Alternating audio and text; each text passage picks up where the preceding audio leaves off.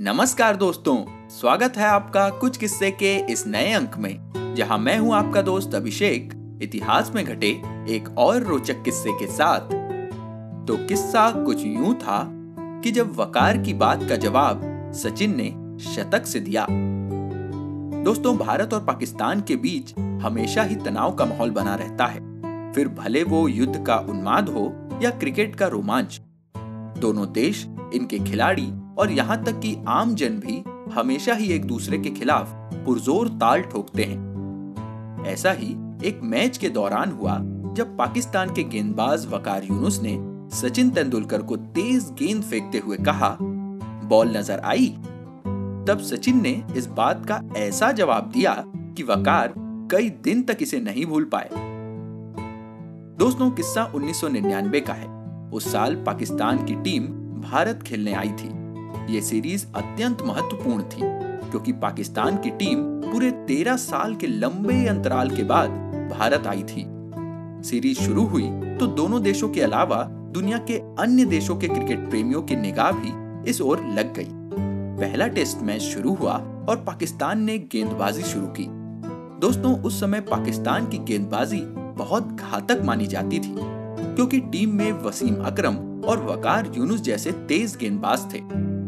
Sachin Tendulkar crease पर थे और वकार ने एक तेज गेंद फेंकी। सचिन उस गेंद को ठीक से नहीं देख पाए और गच्चा खा गए। इस पर वकार ने पास आकर कहा, क्यों? बॉल नज़र आई? इस पर संयत व्यवहार वाले सचिन ने कुछ नहीं कहा। बस उन्होंने मन ही मन ये ठान लिया कि कुछ भी हो, आज जीतेगा तो भारत ही। इस संकल्प ने सचिन में अनूठी ऊर्जा भर दी। वे पहले से कहीं ज़्यादा सतर्क होकर खेलने लगे। हालाँकि, दूसरे छोर पर उनके साथ बल्लेबाजी करने आए भारतीय खिलाड़ी बारी बारी आउट होते रहे, लेकिन सचिन पूरे धैर्य के साथ डटे रहे। इस बीच, तेज गर्मी के कारण उन्हें कुछ शारीरिक परेशानी भी हुई, लेकिन भीतर के संकल्प ने उन्हें दृढ़ बनाए रखा।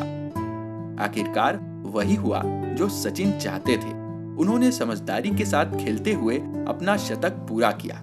इससे मैच पर से पाकिस्तान की पकड़ ढीली पड़ गई और उनका मनोबल कमज़ोर होता गया।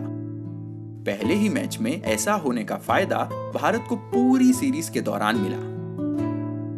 दोस्तों, खेल की दुनिया के ऐसे ही अनूठे किस्से हम आपके लिए लाते रहेंगे, लेकिन आज का किस्सा बस यहीं तक। अगर आपको ये और हमारे पिछले किस्से पसंद आ रहे हैं तो इसे अपने यारों दोस्तों के साथ ज़रूर शेयर करें। अपनी प्रतिक्रियाएँ हमें कमेंट्स के ज़रिए बताएँ, और अगर इसी तरह के और भी रोचक किस्से आप सुनना चाहते हैं तो हमारे चैनल कुछ किस्से को फॉलो या सब्सक्राइब करें और नोटिफिकेशन ज़रूर ऑन कर लें, क्योंकि अगले किस्से में आपको बताएँगे कि कौन से मुख्यमंत्री संजय गांधी की चप्पल हाथ में लेकर चले थे।